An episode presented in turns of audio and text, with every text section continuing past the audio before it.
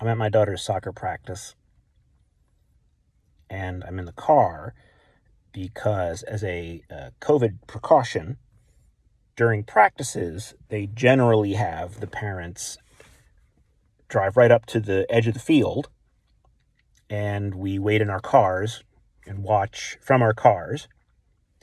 And that means we don't have to deal with any of the rest of the social distancing business. When there's a game, they make sure that we all sit six feet apart. They put down little markers, which is great, makes it nice and easy, and we wear our masks.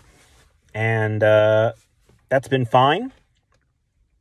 When the girls are off the field, they sit six feet apart. They have little cones on the field that uh, mark where they're supposed to be. They don't share anything, uh, any objects, equipment, anything like that. They stay apart from each other. They put on masks. They have, uh, many of them have lanyards because they have masks at school. And so they've got their masks with them. Uh, and they wear those when they're off the field.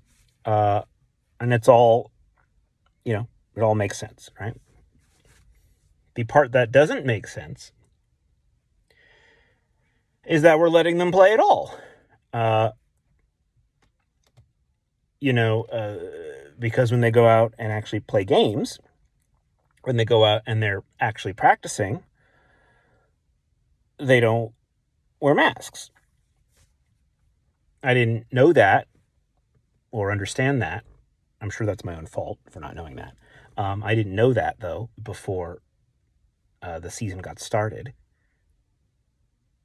And I remember showing up at the first practice for the season,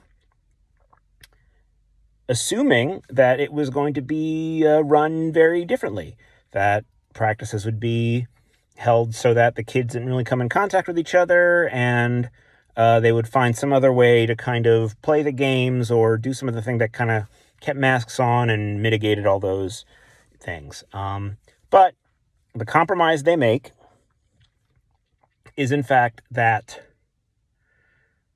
they really enforce the distancing and masking for all other aspects of it. And they hope that that sort of gives them the leeway then to allow them to play as they normally would when they're on the field. It's sort of saying, I know that this is a bad idea and it's risky. So we'll just make sure we're really careful when we're not actually playing. So we'll really be hard and fast on those uh, guidelines at all times, except during the playing. I get it, but I still don't like it.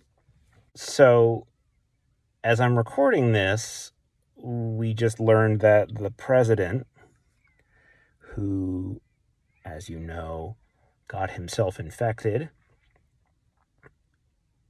was going to be leaving the hospital, going back to the White House. And he tweeted something about how Americans should not be afraid of COVID and that he now feels 20 years better. I don't know anybody who has been killed by COVID. I know people who've gotten it. I know people who've suffered through it. I don't know anybody who's died from it. And yet I am still horrified that anyone would say, don't be afraid of it. And I actually feel better now that I had it. And I'm trying to mitigate my sense of spiraling outrage by remembering something that I have just been writing about, which was in response to the president getting sick in the first place, which was to say, well, of course he did. There's been this kind of feeling among the reality based community, anyway, that no matter what happens, no matter what Trump does, no matter what outrage he induces, he's got some magic power that makes it all just work out for him. It feels that way very much. But then you look at how things are actually going, how what his poll numbers actually are. You know, you go to the 538 tracker that, you know, the model that predicts the outcome. And it's today, last time I saw it was 81%, 81% chance Biden, uh, 18% Trump. And it's like, well, of course that's how it is. That is absolutely what you would expect. In other words, in these really abnormal times, when we have to do these abnormal things and we've got this abnormal guy who's in charge, people are responding normally, as you would expect. Other things are occurring as you would expect. The COVID 19 pandemic is not normal in that hundreds of thousands of people in the United States are dead, that a million people are infected. But that is normal for a virus. That is the normal behavior of an infectious disease. It is to infect. So, when you've got your abnormal president establishing a, an abnormal culture of how one deals with something like that, which is denial, making things up, downplaying, lots of lying, disregarding safety protocols and things. The normal thing to happen is for him to then get infected. The virus is behaving like a normal virus. It's being totally normal for it. And by behaving abnormally, the thing you would expect actually happens. He gets it. Everyone around him gets it. Just a few hours ago, we heard that his press secretary got it lots of the people who have been at the White House, Secret Service, staff, senators, etc., journalists. So, of course, of course he got it. Of course they're all getting it because they're not even trying not to. That's the normal thing. The thing you would expect to happen is that they would all get it. Now, it's not good that they're getting it, but in a sense, it was reassuring because it told me, right, even in this weird, upsetting, gut wrenching time, when there feels like there is no certainty that nothing is normal, the normal thing happened. And that's what's happening in the election, too. At least as of right now, the normal thing is happening. We got an abnormal president because people didn't know what they were in for. And he behaves terribly, objectively terribly. And of course, because of the partisan makeup of the country, there's always going to be a solid block of people who are going to be with him no matter what happens because he has a he has the R next to his name. That's it. That's all that matters. So those people will always be there. And there's always going to be the people who will always go with the person with the D next to their name. They will always be there. And so for the people that are deciding the election in the middle, well, of course they don't like it. They see his depravity at the debate. They see the way he has completely botched the response to the coronavirus and I believe they assign blame for many of the deaths of, from the coronavirus to him. So, of course, he's going to lose the election. Now, this is putting aside whatever kind of malfeasance or funny business that he gets into, aside from what he might decide to do in some extra legal fascistic sense. Uh, of, of, of course, he's losing the election. And people don't remember the polls in 2016, which is what has us all scarred, right? Because we all assumed that Hillary Clinton was going to win. Even he assumed it. The scars of 2016 make us think that, like, the polls were all wrong, and so we can't trust the polls. The, but the polls were not wrong. Pretty much everything fell within the margin of error. All those swing states, which is where the election gets decided, we're all in that we're all very close. We're all in that tiny little margin of error. And so, you know, on that day in 2016 when people went out to vote, that's just how the dice rolled. He squeaked out little victories here and there in just the right states, and it was totally in line with what the polls had already been saying. I mean, they're not perfect. The polls are never perfect. They can't possibly be.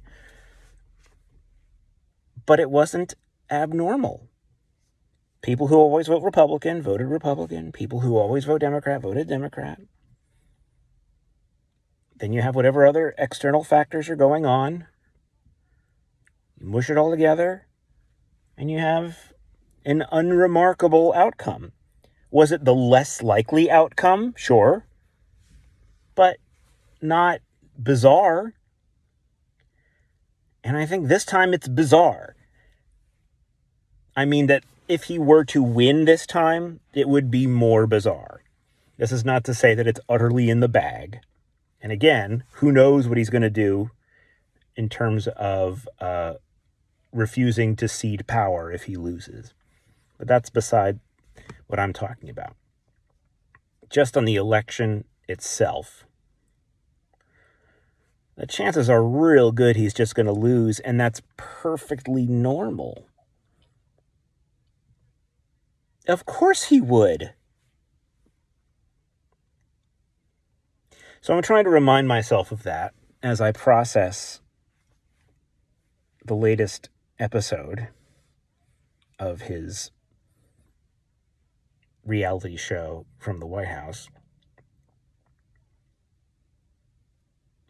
because I worry that his message that he's so tough and that's why he beat it, and that it's not all that big a deal to begin with, and gosh, I feel 20 years better. I guess I just don't know how that plays. I, I just don't know. Do people buy that? Beyond the folks who are going to go for him no matter what he says, no matter what he does. Are people going to buy that? And I feel like they're not. At least not the folks who so far have said, it is clear to me that this is going badly and we should really get somebody else in here. I don't think anybody would be swayed the other way because they think, oh, well, he's fine now. And so therefore it never was a problem. And therefore all these other things that have been going on have completely left my consciousness. That would be really abnormal, I think. And I guess what I'm trying to say is these are abnormal times, but we're still going to respond to them as humans the way humans respond to things. And it would be really abnormal if the majority of Americans were to be like, yeah, things really are going out okay, and uh, we should uh, we should we should stick. That would be abnormal. But at the same time, I also know that I'm sitting in my car at my daughter's soccer practice because there is a pandemic on and we're all trying to protect each other from ourselves. And yet, we still have our daughters out there, maskless, playing together. It's outdoors, I know. I didn't like it when I realized that they would be playing together normally, maskless. But I didn't pull her out. I didn't put my foot down and say, well, this won't stand. I'm just sort of going along, even though there's this cognitive dissonance about it. That's what we're all doing. All the parents here, the coaches. We're all aware that there's a disconnect. And yet, we social distance from each other. We're in our cars. We wear our masks when we get out of the car. The girls stay six feet apart when they're off the field. And then we sort of pretend the virus doesn't exist once they get on it. And we hope for the best. And maybe squaring that circle, sort of pretending that those things sort of make sense when they don't. Maybe that's also normal. Because normal doesn't mean good, normal doesn't mean for the best. But it's predictable, it's known. And human beings taking major precautions in some areas and sort of trading off big risks in others. That is known. That's to be expected That is normal. But if we can still all do that, sort of pretend an alternate reality exists on the field, even if just for short bursts of time. I wonder what else we can make ourselves believe. I wonder if we can be led to believe that COVID makes you feel 20 years better.